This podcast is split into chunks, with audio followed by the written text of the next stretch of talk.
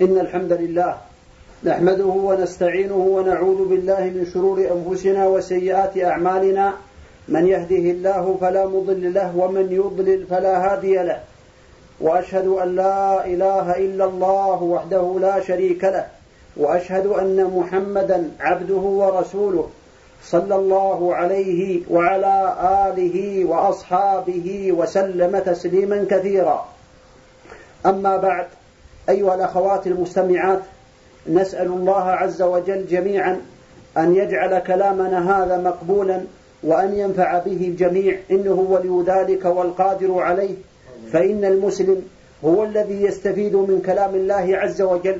كما قال الله عز وجل عن المؤمنين إنما المؤمنون الذين إذا ذكر الله وجلت قلوبهم وإذا تليت عليهم آياته زادتهم إيمانا. وعلى ربهم يتوكلون. هؤلاء هم المؤمنون سواء كانوا رجالا أو نساء صغارا أو كبارا. إذا سمعوا الله عز وجل يقول افعلوا كذا لا تفعلوا كذا حينئذ يمتثل أمر الله عز وجل. إنما المؤمنون الذين إذا ذكر الله وجلت قلوبهم وإذا تليت عليهم آياته زادتهم إيمانا وعلى ربهم يتوكلون. أيها الأخوات المؤمنات إن المسلمة في هذا الزمان وفي كل زمان حتى تلقى الله عز وجل هي التي تحافظ على أوامر الله تبتعد عما حرم الله تمتثل ما أمر الله به تقوم بجميع الأوامر وتبتعد عن المحرمات. ولذلك بين الله عز وجل ذلك في كتابه العزيز ونادى المؤمنات نداء عظيما فقال تبارك وتعالى أعوذ بالله من الشيطان الرجيم. يا نساء النبي لستن كأحد من النساء. إن اتقيتن فلا تخضعن بالقول فيطمع الذي في قلبه مرض. وقلنا قولا معروفا وقرن في بيوتكن ولا تبرجن تبرج الجاهلية الأولى. وأقمنا الصلاة وآتينا الزكاة وأطعنا الله ورسوله. هذا هو الجزاء العظيم وهذه الصفة العظيمة التي أمر الله بها تبارك وتعالى نساء النبي عليه الصلاة والسلام. ومن يقول منا أو من الناس بأن أو بأن نسائنا نساءنا وبناتنا بأنهن أفضلن من أزواج النبي صلى الله عليه وسلم. كلا أزواج النبي عليه الصلاة والسلام هن أطهر النساء على وجه الأرض إلى يوم القيامة. ثم قال الله عز وجل بعد ذلك وأطعنا الله ورسوله. وأطعنا الله ورسوله. طاعة الله عز وجل فيما أمر به. والابتعاد عما حرم تبارك وتعالى هذه الواجبة على كل مسلم ومسلمة. ثم بين الله عز وجل ذلك في كتابه العزيز بين الله عز وجل صفات المؤمنين وصفات المؤمنات. جاءت امرأة إلى النبي عليه الصلاة والسلام وهي أم سلمة رضي الله عنها فقالت يا رسول الله الرجال يذكرون في القرآن ونحن لا نذكر. يذكرون يذكر الرجال في القرآن ونحن لا نذكر فما لنا لا نذكر.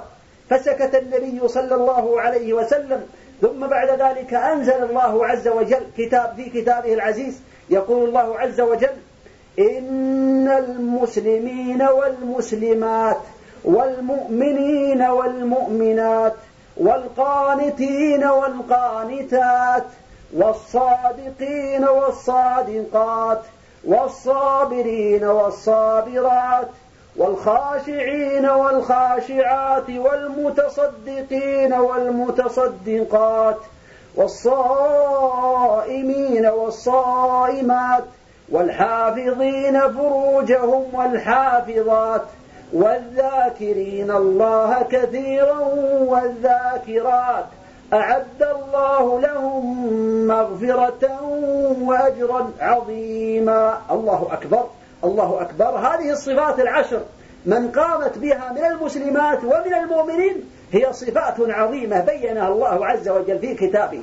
إن المسلمين والمسلمات المسلمين الذين يحافظون على الصلوات ويحافظون على صومهم ويحافظون على ما أوجب الله عليهم من صلاة ومن صدقة ومراقبة الله عز وجل. والمؤمنون هم الذين يراقبون الله في السر والعلن. يعلم بأن الله يراه وتعلم بأن الله يراها. إذا كانت في الغرفة المظلمة وكان التليفون بجانبها أو تحت يدها ثم أرادت أن تتكلم أو ترد على إنسان مجرم فإنها تعلم بأن الله الذي لا إله إلا هو يراها ويسمع كلامها تبارك وتعالى. إذا ما خلوت الدهر يوما فلا تقل خلوت ولكن قل علي رقيب ولا تحسبن الله غافلا ولا إما تخفي عليه يغيب. اعلم بأن الله تبارك وتعالى يراقبك أيها المسلم أيها المسلمة يقول بعض القائلين أو بعض الشعراء يقول إذا ما خلوت بريبة في ظلمة والنفس داعية إلى الطغيان فصنها وقل يا نفس إن الذي خلق الظلام يراني. فالمسلم المؤمن هو الذي يراقب الله عز وجل في السر والعلن.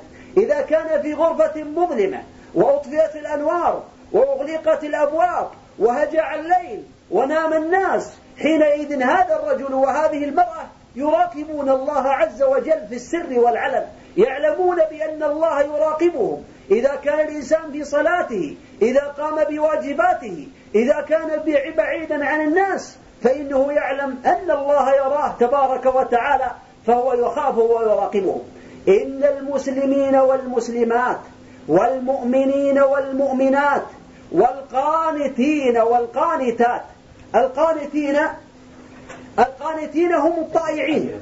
القانتين هم الطائعين الذين يطيعون الله تبارك وتعالى في السر والعلن.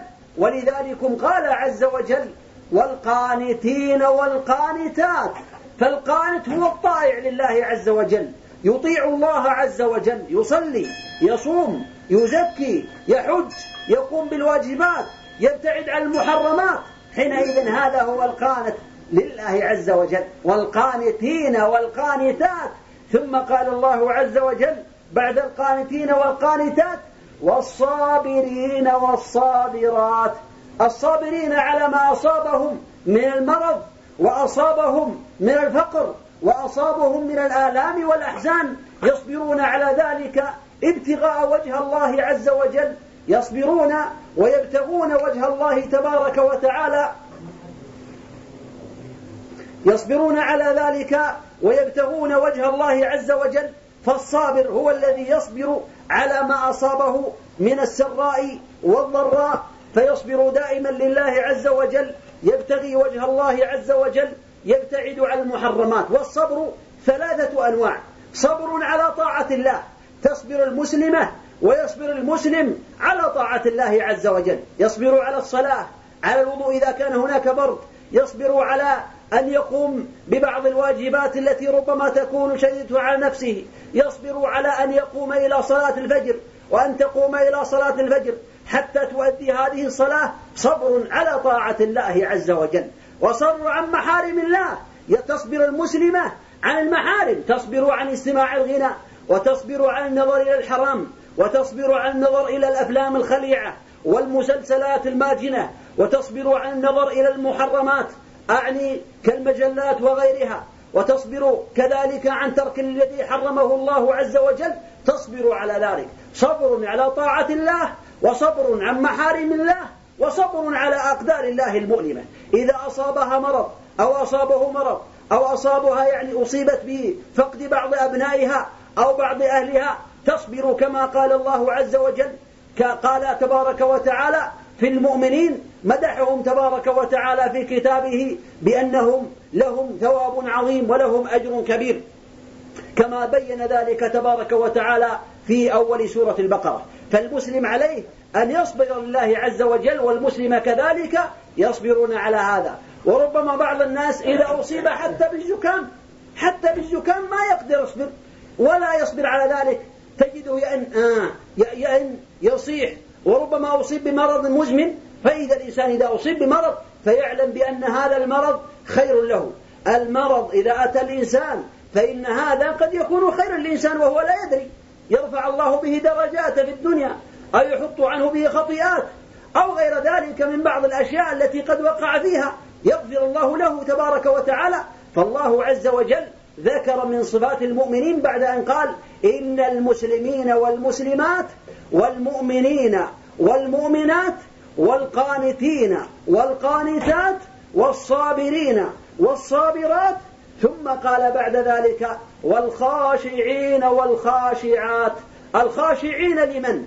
خاشعين تخشع للزوج تخشع لفلان تخشع في كلامها للناس لا تخشع لله. ويخشع لله والخاشعين والخاشعات كما قال تبارك وتعالى في كتابه العزيز قد أفلح المؤمنون الذين هم في صلاتهم خاشعون أفلحوا وفازوا في الدنيا والآخرة فالمسلمة إذا صلت وكبرت في صلاتها أو المسلم كذلك فإنه يخشع في صلاته يعلم بأنه يقف بين يدي الله تبارك وتعالى ليس كبعض النساء التي ربما إذا كبرت وصلت في صلاتها جاء الأولاد عن يمينها وعن شمالها. ربما تضرب هذا ويعني تتكلم تحرك هذا وربما تحركت في صلاتها وذهبت إلى فلان من الأولاد؟ هذا لا ينبغي للمسلمة إذا صلت فإنها تعتبر نفسها بأنها أمام الله عز وجل.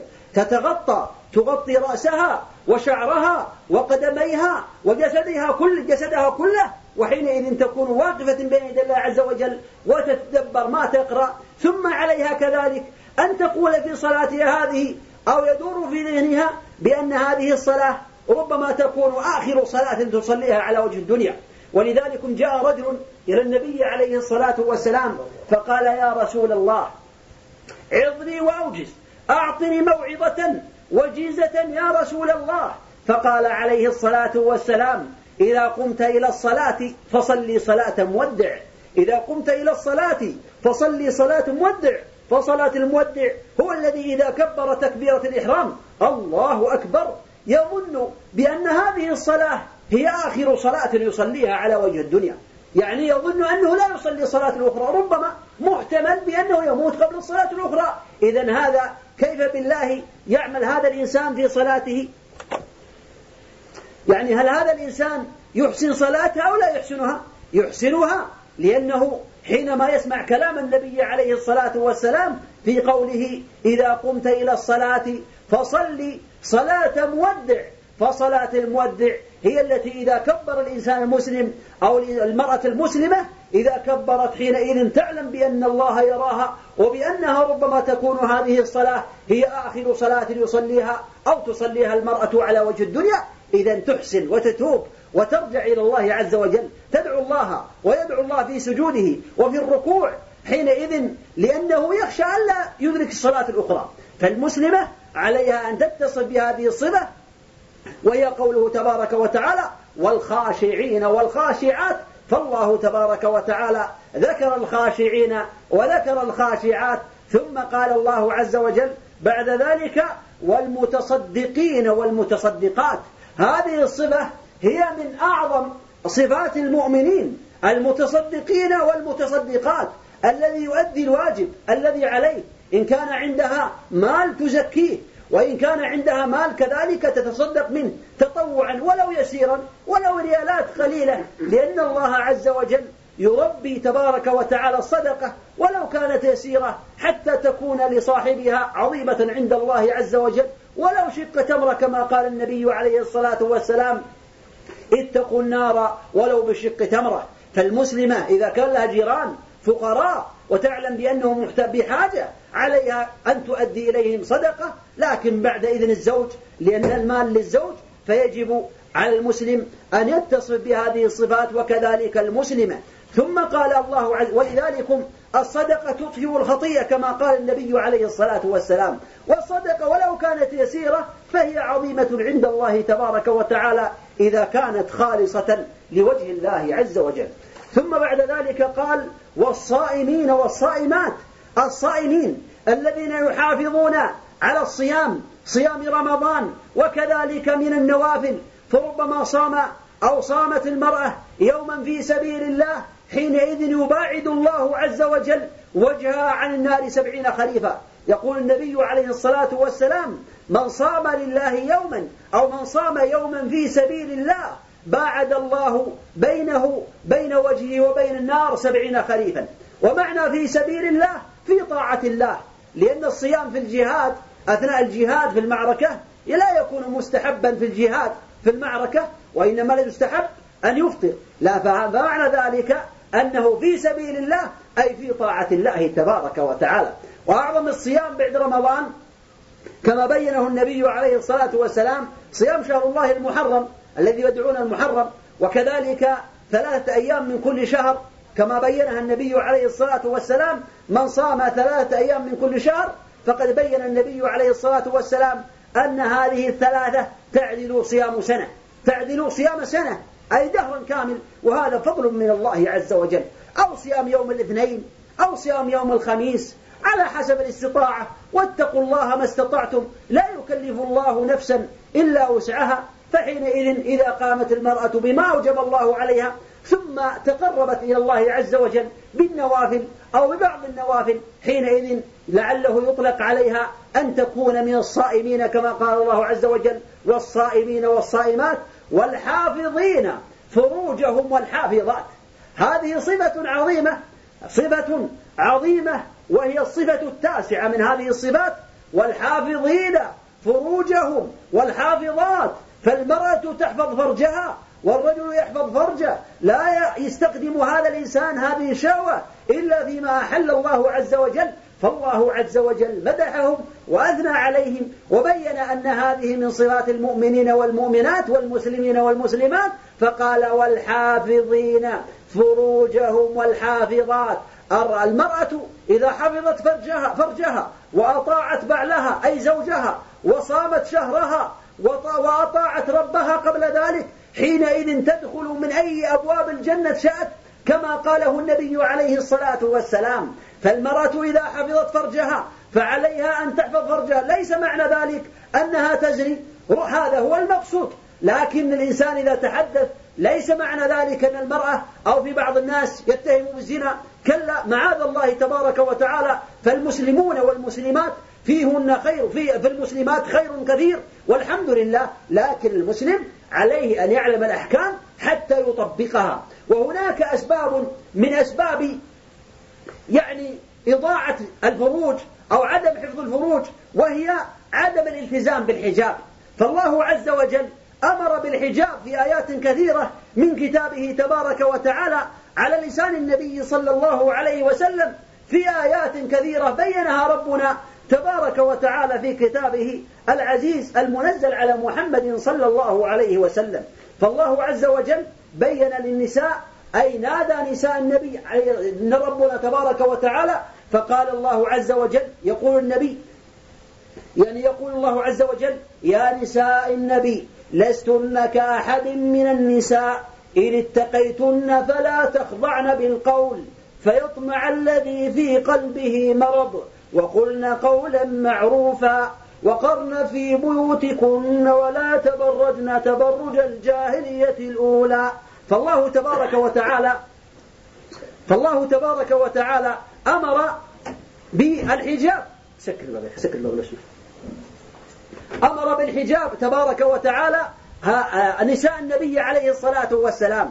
فإذا أمر بالحجاب نساء النبي وهن أطهر خلق الله تبارك وتعالى فهل يعقل أن يكون هناك من نساء المؤمنين أحد أطهر من نساء النبي عليه الصلاة والسلام؟ كلا. نساء النبي عليه الصلاة والسلام هن أفضل خلق الله عليهم عليه الصلاة والسلام ورضي الله عنهن أجمعين. أطهر خلق الله نساء النبي عليه الصلاة أطهر النساء إطلاقا إلى يوم القيامة. فالله عز وجل أمرهن وقالوا قلنا قولا معروفا وقال ولا تبرجن تبرج الجاهلية. وقال فلا ولا تخضعن بالقول فيطمع الذي في قلبه مرض. المرأة إذا كلمت التليفون أو كلمت من بالباب لا تخضع بصوتها لا تقول مين أو ترخي صوتها تتكلم بالصوت العادي الذي لا إشكال فيه.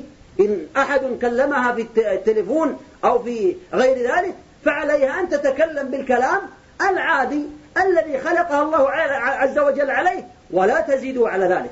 لا تقول كيف حالكم إلا إذا كان محرم أنتم طيبين من أنت؟ من تريد؟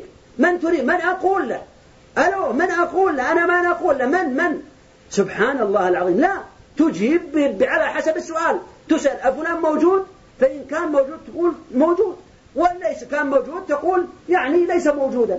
أما تقول من أنت؟ من أقول له؟ ما اسمك حتى أكتبه وأخبره؟ أعطني رقم تليفونك. لا هذا أشياء زائدة. لا ينبغي للمرأة المسلمة أن تفعل الشيء الذي ليس لها فيه إذن. ثم بين الله عز وجل قال وأقمنا الصلاة وآتينا الزكاة وأطيعنا الله ورسوله. فالمرأة تقيم الصلاة وتؤتي الزكاة إن كان عندها مال ثم قال الله عز وجل للرجال المؤمنين المسلمين إلى يوم القيامة وإذا سألتموهن متاعا فاسألوهن من وراء حجاب. إذا سأل الرجل المرأة متاعا وهي ليس من محارمه أو من النساء المحارم فعليه أن يسألها من وراء حجاب من وراء الباب أو من وراء الجلباب. لا تأتي إليه بوجهها ولا بكفيها تخاطبه. لا بد أن يكون هناك ساتر ساتر على جلد المرأة وجسدها وقدميها ويديها أو تكون من وراء ساتر من وراء حائل كخلف باب أو غير ذلك. لأن الله عز وجل قال وإذا سألتموهن فاسألوهن من وراء حجاب. وهذا أمر لجميع المؤمنين والمؤمنات. فعلى المسلم أن يتقي الله عز وجل وعلى المسلمة أن تمتثل أمر الله تبارك وتعالى. ثم قال الله عز وجل يا أيها النبي قل لأزواجك وبناتك ونساء المؤمنين يدنين عليهن من جلابيبهن. ذلك أدنى أن يعرفن فلا يؤذين وكان الله غفورا رحيما. هذا هو الحجاب الحقيقي. يدنين عليهن من جلابيبهن. حتى الجلباب هو الذي يغطي المرأة. يغطي رأسها ويغطي كذلك آه، كفيها ويغطي قدميها. يغطي المرأة. لا يبدو منها شيء أبدا. أما صويحبات البراقع أصحاب البراقع التي تأخذ البرقع وتجعله على وجهها إلى منتصف الخد هذه مصيبة عظيمة مصيبة عظيمة بلي بها أكثر الناس وليس من الحجاب الإسلامي. اللهم إلا إذا كان استخدمته كما كان يستخدمه الصحابة أي نساء الصحابة رضي الله عنهن, أجمع عنهن جميعا رجالا ونساء رضي الله عن رجال الصحابة ونساءهم جميعا فإن الصحابة كانوا يخبرون أن النساء في عهدهم رضي الله عنهم وعنهن جميعا كانت المرأة تتلفع ولا يبدو إلا عينها كما ذكر ذلك بعض أهل التفسير بأنه ما كان يبدي إلا عين واحدة. العين عين حبة واحدة. أما صاحبة البرقع التي تأتي ولو كانت عجوز بعض العجائز تفتن الناس. تكون عجوز كبيرة وتلبس البرق وجهها يعني قد تعطف فإذا كان كانت بدون برقع ربما تكون يعني أيسر بدون بالبرقع لأن بعض النساء إذا لبس البرقع تكون زينة. فالمسلمة عليها أن تتقي الله عز وجل وعليها أن تمتثل أمر الله تبارك وتعالى. وقال الله عز وجل في النساء إذا كان هذا الحكم ينطبق على المرأة الكبيرة والصغيرة فيعني أعني البالغ إلى الكبيرة فقد أذن الله عز وجل للعجائز الكبار العجوز التي لا ترجو نكاحا أذن الله لها تبارك وتعالى. فقال الله عز وجل والقواعد من النساء اللاتي لا يرجون نكاحا فليس عليهن جناح أن يضعن ثيابهن غير متبرجات بزينة وأن يستعففن خير لهن والله سميع عليم. يقول بين الله عز وجل أن القواعد من النساء القواعد التي لا تريد نكاحا لا تريد الزواج عجوز كبيرة في السن فحينئذ أذن الله لها تبارك وتعالى لكن بشرط أن تقول لا ترجو نكاحا. هذا واحد. يعني لا ترجو نكاحا لا تحب الزواج أبدا. يعني قد أيست من الزواج لا تحبه أبدا ولا ترغب فيه أبدا. الأمر الثاني عليها كذلك أن لا تتبرج بزينة. لا تقول أنا عجوز ثم تأتي بمقدار آه، عشرة ألاف من الذهب في يديها أو في رقبتها وتقول أنا عجوز. تأتي. عجوز محملة من الذهب وتبدي زينتها. والله عز وجل قال غير متبرجات بزينة.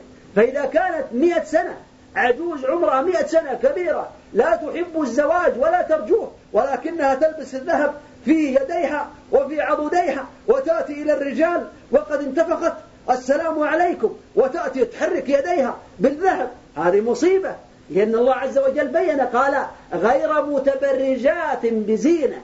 فإذا كانت هذه المرأة لا تتبرج بزينة فقد أذن الله لها إذا كانت كبيرة كما سمعتم في الآية إذا كانت كبيرة لا ترجو الزواج ولكن بشرط أنها لا ترجو الزواج وكذلك ألا تكون متبرجة بزينة.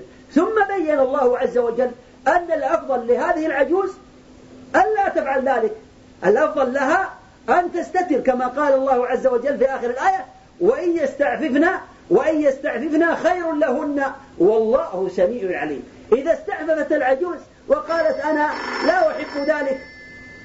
إذا استعففت العجوز وقالت أنا لا أبدي زينتي ولو كنت عجوزا يعني طاعة لله عز وجل ورغبة في الخير فحينئذ يكون خير لها كما بينه الله عز وجل وأن يستعففن خير لهن.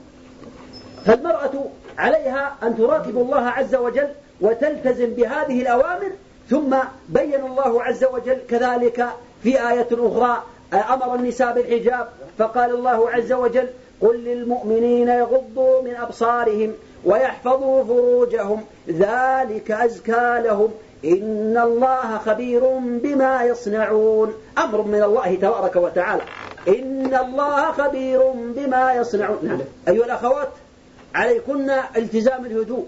المرأة عليها إذا كان عندها طفل صغير أن تحافظ عليه لا يؤذي الناس. التزموا الهدوء بارك الله فيكن المرأة أتت إلى هنا إلى هذا المكان تستفيد. لا تؤذي الناس بارك الله فيها. إذا أذت الناس ربما امرأة أرادت أن تستفيد هنا. فإذا استفادت جاءت واحدة بابنها وآذت الناس. علي أن تتقي الله. كل امرأة تمسك ابنها. لأنه الآن جاء اتصال بأن هناك حركة أطفال. كل امرأة تمسك ولدها أو بنتها بيدها. حتى لا يحصل يعني بعض الشيء.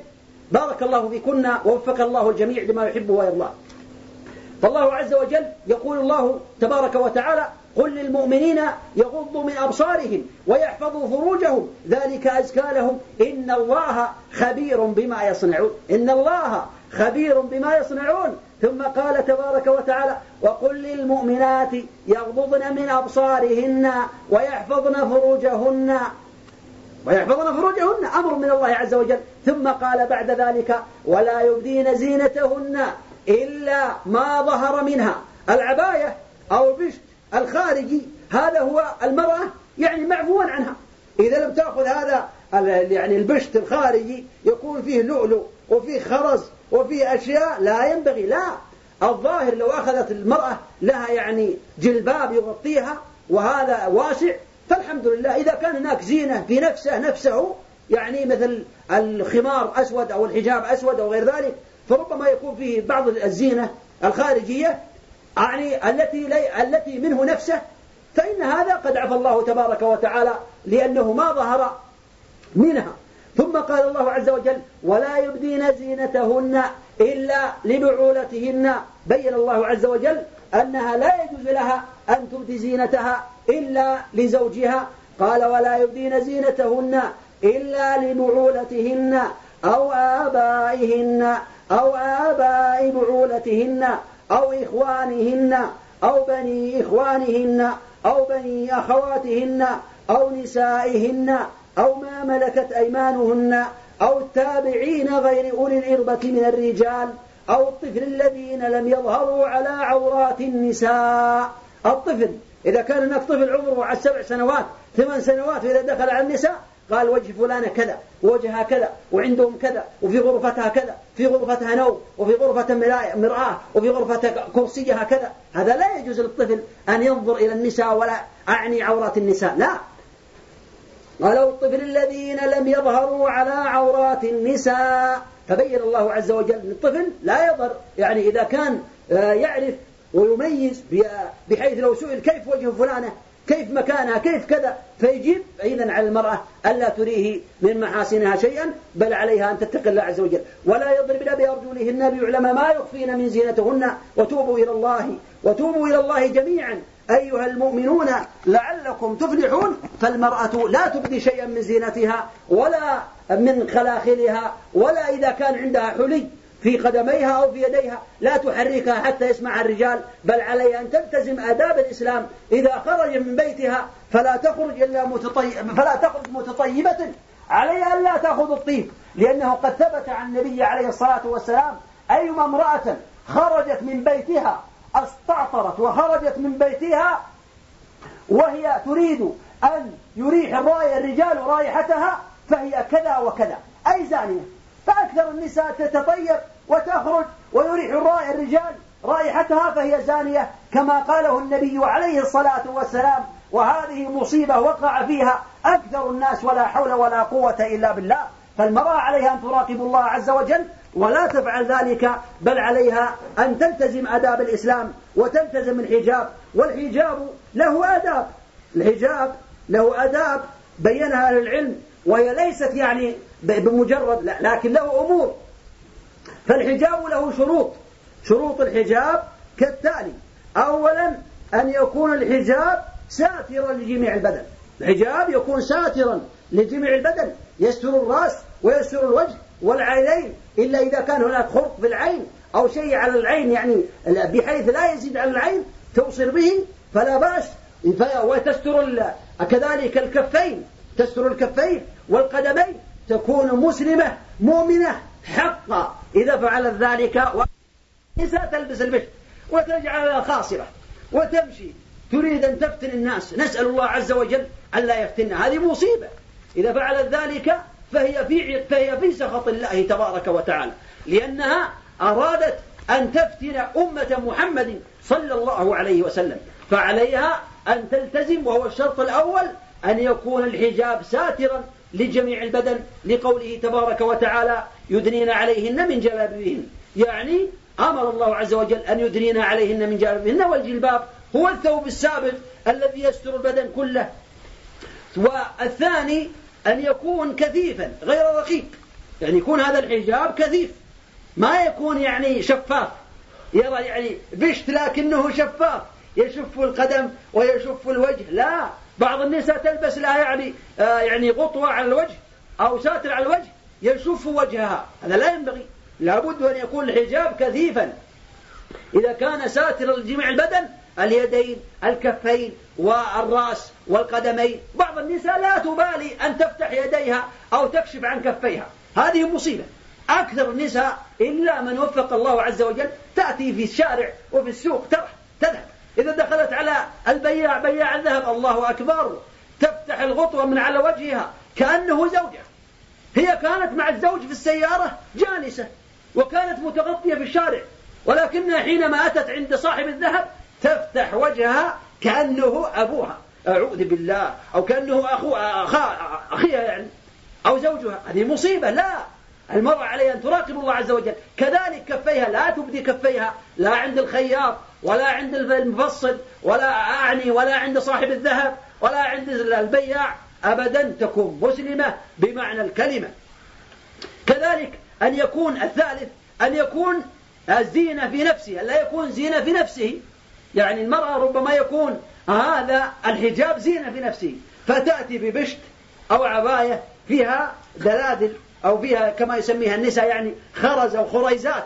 تأتي وتجعل على رأسها خريزات أو ورد كذا أو حرير كذا شيء زينة لها الحجاب. لا. إذا لبست الحجاب لا تجعل على رأسها لا حريرا ولا خرز ولا غير ذلك تجعل الحجاب صافيا ليس فيه زينة. آه هذا الأمر الثالث. والأمر الرابع أن يكون واسعا غير ضيق. فإن بعض النساء ربما تلبس لها ثوبضيق ثوب ضيق أو تلبس لها بشت ضيق تمشي كأنها مقيدة. كأنها مقيدة من أجل تقول أنا أفتن الناس أعوذ بالله من الفتنة. ألا تخشى أن يفتنها الله عز وجل؟ ويصيبها في جسدها بمرض يبقى معها حتى تلقى الله عز وجل؟ هذه مصيبة. عليها أن تراقب الله عز وجل فعليها كذلك. أن تجعل الغطوة أي أعني الحجاب يعني آه، كثيفا ولا يكون شفافا بل يكون واسعا ولا يكون ضيقا.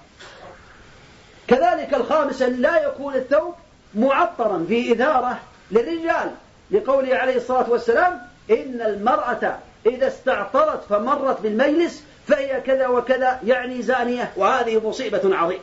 مصيبة. فالحجاب لابد أن يكون خاليا من الطيب. لا تتطيب.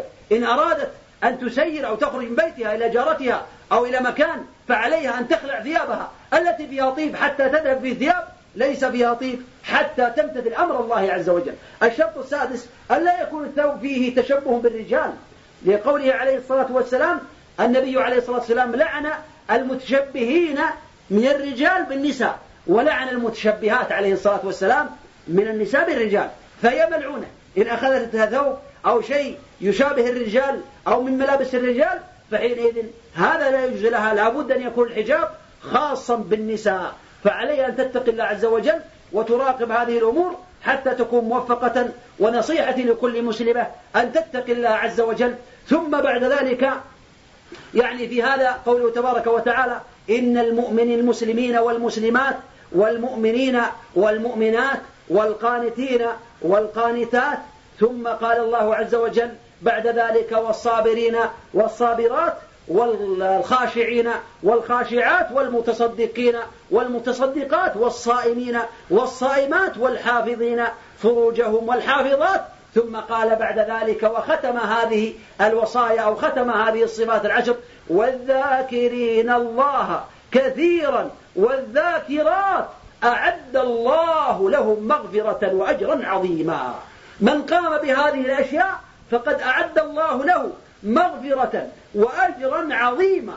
والذاكرين الله كثيرا والذاكرات. تذكر الله عز وجل. إذا أمست تدعو دعاء المساء الذي يقول النبي عليه الصلاة والسلام سيد الاستغفار أن يقول العبد اللهم أنت ربي لا إله إلا أنت خلقتني وأنا عبدك وأنا, وأنا على عهدك ما استطعت أعوذ بك من شر ما صنعت. أبو لك بنعمتك علي وأبو بذنبي فاغفر لي فإنه لا يغفر الذنوب إلا أنت. إذا قال ذلك المسلم سواء رجلا سواء كان هو رجلا أو امرأة فإنها إذا قالت ذلك حينما تمسي فماتت قبل أن تصبح دخلت الجنة كما قاله النبي عليه الصلاة والسلام. وإذا قال حين يصبح فمات قبل أن يمسي دخل الجنة. هذا فضل عظيم. فالمسلمة تذكر الله عز وجل تذكر الله إذا أمست وإذا أصبحت تتعلم أذكار للصباح منها سيد الاستغفار. اللهم أنت ربي لا إله إلا أنت خلقتني وأنا عبدك وأنا على عهدك ووعدك ما استطعت. أعوذ بك من شر ما صنعت أبو لك بنعمتك علي وأبو بذنبي. فاغفر لي فإنه لا يغفر الذنوب إلا أنت.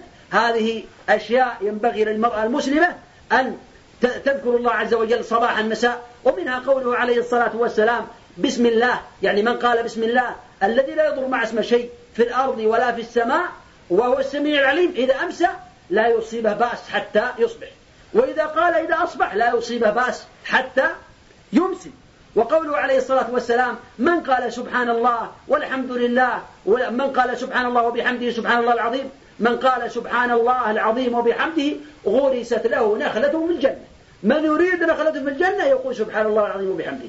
وقال عليه الصلاة والسلام من قال في يوم مئة مرة سبحان الله من قال في يوم مئة مرة سبحان الله وبحمده في في يوم مئة مرة حطت خطاياه وإن كانت مثل زبد البحر. أين النساء الذاكرات لله؟ أين النساء الذاكرات لله؟ الذين يذكرن هذا الدعاء في الصباح وفي المساء تذكر الله عز وجل تعلم أولادها. إذا ذهبوا إلى المدرسة تقول يا بني سم الله إذا خرج قل بسم الله توكلت على الله ولا حول ولا قوة إلا بالله. اللهم إني أعوذ بك أن أضل أو أضل أو أزل أو زل أو أظلم أو أظلم أو أجهل أو يجهل علي.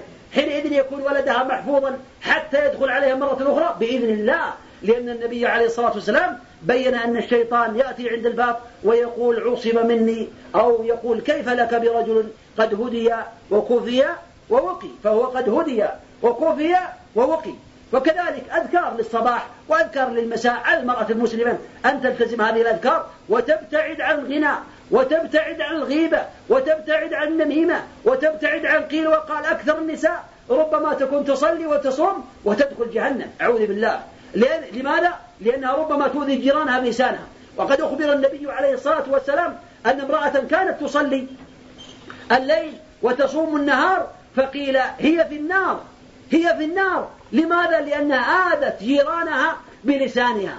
فلسان المرأة ربما يفسد بين الناس فعليها أن تتقي الله عز وجل. لا تؤذي جيرانها بلسانها تحافظ على أواجب الأوامر وعلى الواجبات وعليها أن تتقي الله عز وجل وتطيع زوجها في طاعة الله. توقظ أولادها للصلاة في صلاة الفجر. وكذلك لا تنظر إلى ما حرم الله. لا تسر. أكثر النساء تذكر الزوج. الزوج يبقى يريد قهوة ويريد شاي ويريد راحة ولكنها تذهب تقول عندي تمثيلية عندي موعد مع التمثيلية وتبقى أمام التمثيلية وتترك زوجها هذه مصيبة. فالمرأة عليها أن تتقي الله عز وجل؟ أسأل الله عز وجل أن يوفق الجميع. ووصيتي لإخواتي لأخواتي المسلمات أن تحافظ على الواجبات التي أوجب الله عليها. تحافظ على صلاتها تحافظ على أولادها تربيهم على الإسلام تبتعد عن الغنى لا تنظر إلى الحرام لا تغتاب المسلمين لأن أكثر النساء إذا اجتمع خلاص. ما تقول تقول سبحان الله والحمد لله لا. تقول بكم هذا؟ كم اشتريتوا هذا؟ سبحان ما شاء الله. عندكم زن وعندكم كنبات وعندكم كذا وعندكم سبحان الله. ثم تأتي إلى زوجي تقول يا زوجي أنت فقير أنت مسكين ما عندك مثل ما عند الناس. عندهم كذا وعندهم فراش وعندهم زل وعندهم كنبات أنت مسكين فقير أنت بخيل. سبحان الله لا. المسلمة ما تفعل لا بل على أن تراقب الله عز وجل. وهناك أسئلة كثيرة. آه لعلنا أن نجيب عليها. نسأل الله عز وجل أن يوفق الجميع لما يحبه ويرضاه وأن يرزق الجميع العلم النافع والعمل الصالح والخلاصة أن على كل مسلم ومسلمة أن يعلم بأن الله عز وجل سيحاسبه على ما عمل يوم القيامة. فعليه أن يستدرك من الآن قبل فوات الأوان. أسأل الله عز وجل أن يوفق الجميع لما يحبه ويرضاه. وصلى الله وسلم وبارك على نبينا محمد وعلى آله وأصحابه وسلم تسليما كثيرا. أما بقية الأسئلة أما الأسئلة فهي السؤال الأول أولا قلت في المحاضرة السابقة هناك سؤال أتى إلي من بعض الأخوات تقول بأن زوج والدها أتاه مرض قبل رمضان ثم مات قبل رمضان في مرضه. فالتبس عليه الأمر ما أدري. هل الوالد يعني أتاه المرض قبل رمضان بشهر بشهرين؟ يعني ربما يكون في المحرم وربما يكون مرض بسيط.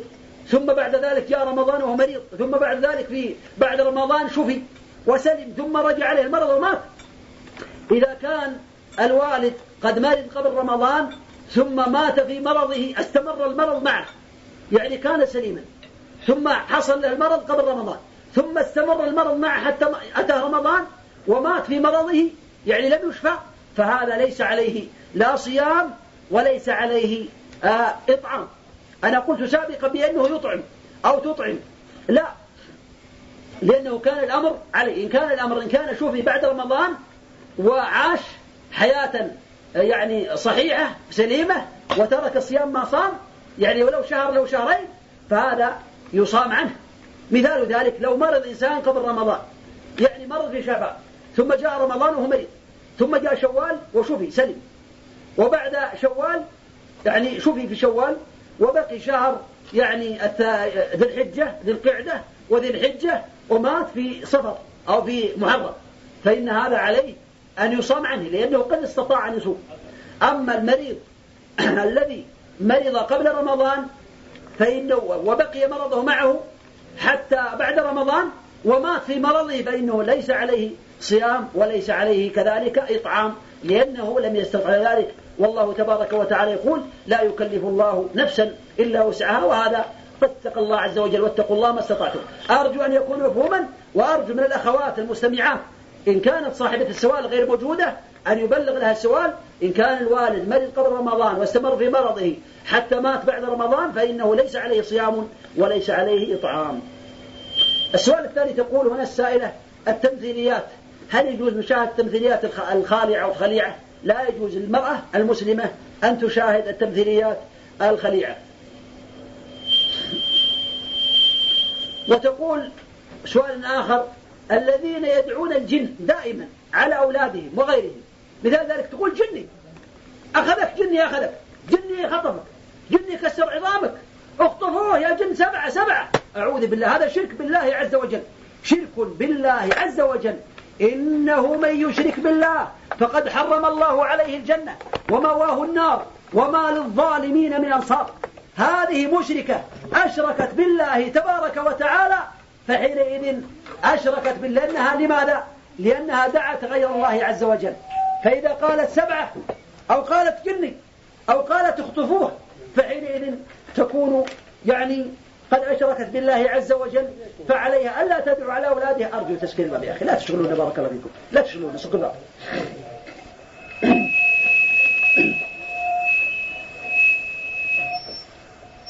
أقول إن النساء اللواتي يدعون على أولادهم بالجن هذه مصيبة عظيمة وهذه جريمة عظيمة. شرك بالله. وأنا أنقل لكم فتوى سماحة شيخنا عبد العزيز بن عبد الله بن باز. رحمه الله وأطال في عمره على طاعته ونفع الجميع بعلمه أنه يفتي بأن من دعا الجن أو قال يا جني خذه يا جني خذوه يا سبعة خذوه يا جن خذوه. هذا الإنسان يكون كافرا بفتوى سماحة الشيخ وهذه مصيبة فإذا كان كافر. لا يقبل الله صلاته ولا صيامه ولا حجه حتى يسلم ويتوب إلى الله عز وجل. تقول يقول السائل أو تقول السائلة كثرة الكلام فيما لا ينفع. لا يجوز كذلك المسلم أن يتكلم فيما لا يعود عليه بالنفع. في مجالس أعني المسلمة لأن السائلة مسلمة. كثرة اللعن تسأل عن كثرة اللعن.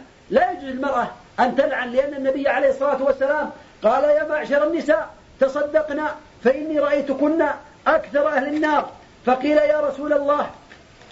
يعني كيف ذلك؟ أو سئل النبي عليه الصلاة والسلام فقال تكثرن اللعن وتكفرن العشير. تكثر تلعن تلعن ولدها وتلعن يعني زوجها وتلعن يعني كل شيء. عندها هذه مصيبة لا تلعن المرأة عليها أن تراقب الله. حتى يعني قد أخبرني بعض الناس بأن زوجته أو بعض النساء بأن بعض النساء تلعن حتى ثوبها. إذا كان ثوبها ضيق وحاولت فيه تخرجه قالت لعنك الله. أعوذ بالله. هذه مسكينة هذه شيطانية. تلعن واللعنة هي الطرد والإبعاد عن رحمة الله تبارك وتعالى. نسأل الله العافية. سؤال تقول السائلة هنا لقد قرأت في بعض الكتب أن القراءة في الجرائد والمجلات حرام وفيه جريدة تسمى جريدة المسلمون ولكنها لا تخلو من بعض الصور فهل آه، تخبر الحرام مثل بقية الجرائد؟ على كل المسلمة لا تنتفع ولا يعني تنظر إلا في أشياء. اقرأ القرآن تقرأ القرآن تقرأ الأشياء الحلال. أما الأشياء المحرمة التي فيها صور إذا كان فيها بعض الصور التي ليست بخليعة وقرأتها مثلا ثم يعني أعدمتها أو أحرقتها أو جعلتها في كيس تخرجها من البيت فلا بأس. رتب الأسئلة رتب الأسئلة أعطني واحد واحد قل هل لبس الكاب وهو مثل؟ يعني تقصد الكاب أظن الكاب هو يعني آه، تقصد البشت آه، إذا كان واسع إذا كان واسع مرة واحدة وعلى يديها كفيها غطاء لا بأس. إذا كان الكاب واسعا جدا ها؟ أما إذا كان يبدي يديها لا عليها أن يعني تلبس يعني واسع جدا جدا. يغطي قدميها ويغطي يديها ويغطي كذلك رأسها ولا يبدو إلا يعني عينها. أما إذا تلبس كاب ضيق هذا مصيبة. لا يجوز لها أن تلبس شيء ضيق كما سمعت. نعم. هات الأسئلة لا تقرأ هات الأسئلة. جمعها تقول أنا امرأة أعبد الله ولله الحمد فإني أتساءل هل يجوز أن أقرأ ما تيسر من القرآن بعد الفاتحة في السنن الرواتب أم لا أفيدونا أفادكم الله؟ لا الحمد لله يعني إذا كانت في النوافل تقرأ طبعا تقرأ في النوافل النافلة هي ركعتان ركعتان. اترك الأسئلة يا أخي لا لا تخر الأسئلة عندنا. أعطى الأخ الأسئلة.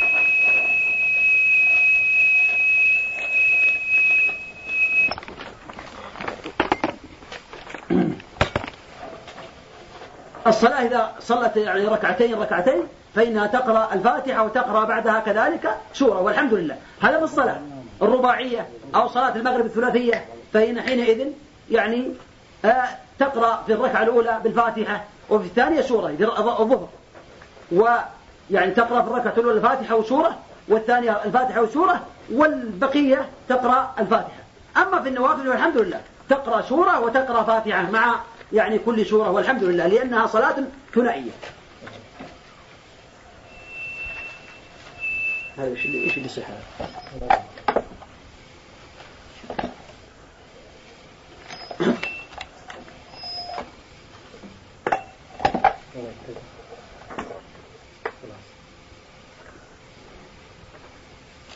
تقول السائلة يجد لدي جارية أو جارة ابنتها تتحكم أحيانا. ما أدري إيش تقصد. تتحكم أحيانا لدرجة أنها إذا أرادت أن تفعل شيء تشير ابنتها وأنا يعني خوفا على ابنتي بأن تقتدي بهذه البنت منعتها من زيارتها. نعم. جزاك الله خير. إذا كانت البنت مفسدة فعليك ألا تسمحي لابنتك بأن تأتي إلى المفسدة لأن المفسدات يفسدن إذا كانت مفسدة تحب الغناء تحب استماع إلى المحرمات تحب الأشياء المحرمة لا يجوز لك أن تسمحي لابنتك أن تذهب إليها. امسكيها في بيتك. ولا تقول أنا أذاكر معها لا لا لا تذاكر معها. إرادة ذاكر تأتي هي. وتجلسين أنت مع مع البنتين. أنت تجلسين معها هي وهي في بيتك فلا بأس.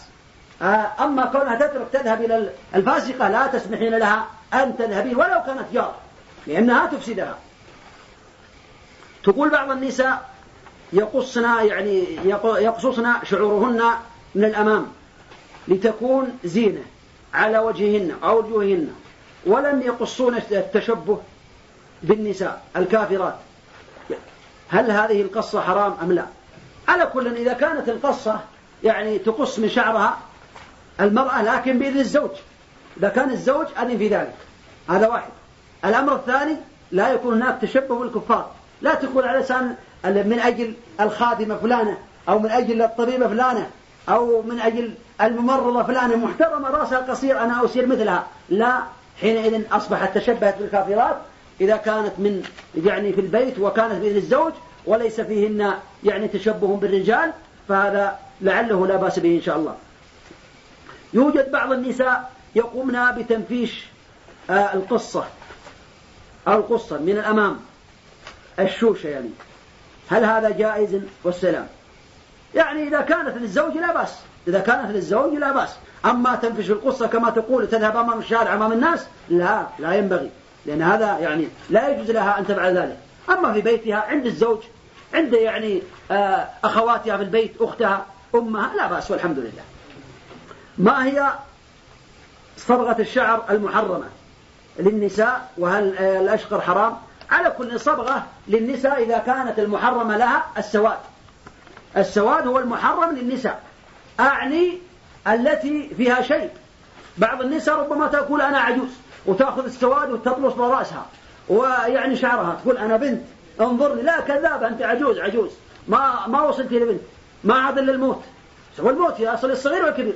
وبعض الناس بعض الكبار في السن يأتي ويصبغ لحيته بالسواد. يقول انظر يا زوجتي أنا شاب هذا كذاب شايب. ولو يطلس لحيته يعني مئة مرة هو شايب. وهي لو تطلس رأسها مئة مرة هي عجوز لا يختلف. فعلى الإنسان ألا يعني يصبغ بالسواد. أما الحنة فلا بأس بالحنة.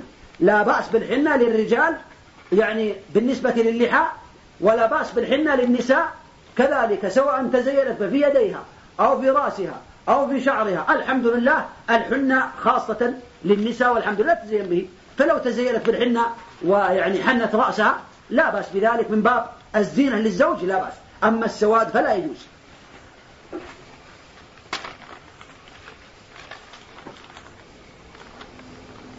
تقول التكبر ذمه الرسول صلى الله عليه وسلم فأما حكم من رقصت في حفل أو ما حكم من رقصت في حفل وعنده وهي رافعة أنفها إلى الأعلى وعانها الأثر الناس بعيونها.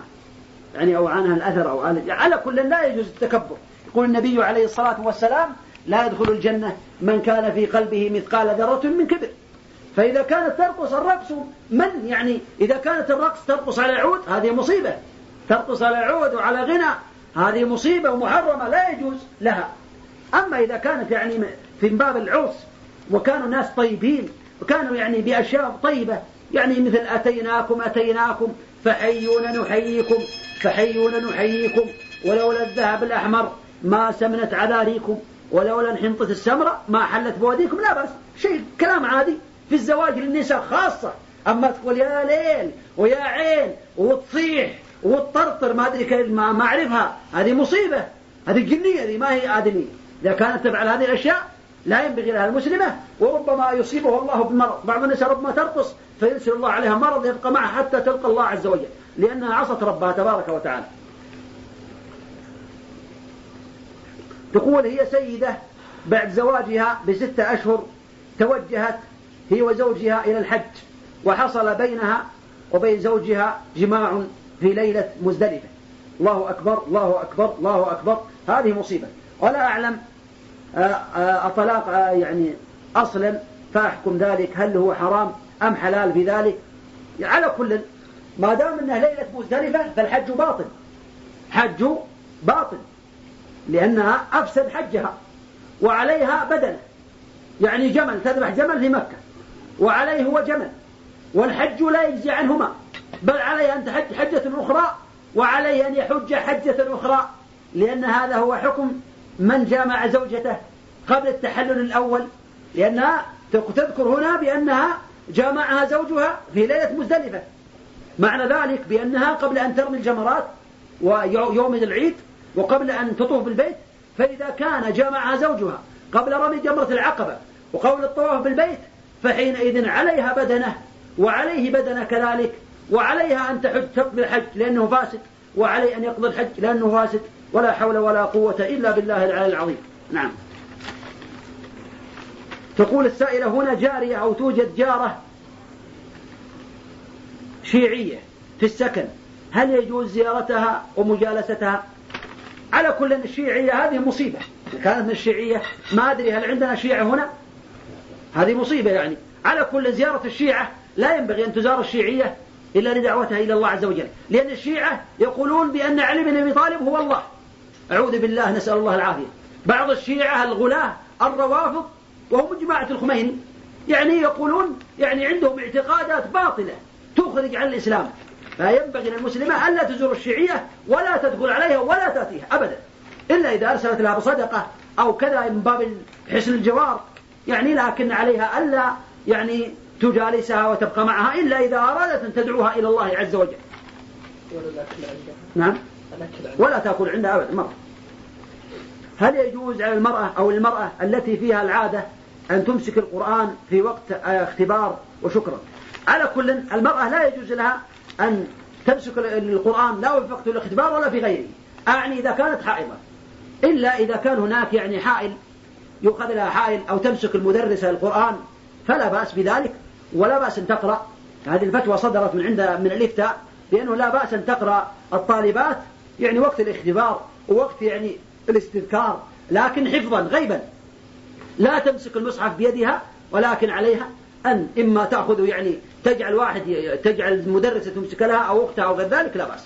تقول لقد ساهمت بمبلغ من المال قدره عشرة آلاف ريال في إحدى الشركات الوطنية. المساهمة وعند مراجعة لهم اتضح لي بأن المبلغ الذي ساهمت به قد ارتفع إلى خمسين ألف ريال. وقد استلمت المبلغ ولا أعلم هل هو حلال أم حرام. قد كثر كثرت الأقاويل في ذلك منهم من يحلل ومنهم من يحرم من غير دليل. لذلك أطلب من الله سبحانه وتعالى ثم منكم توضيح ذلك. آه، على كل إذا كانت المساهمة حلال يعني مثال ذلك شركة الراجحي لو قالوا هنا مساهمة إسلامية عندنا أراضي وعندنا يعني مزارع عندنا حديد نبيع فيه وساهم ومن يريد أن يساهم بكذا وكذا؟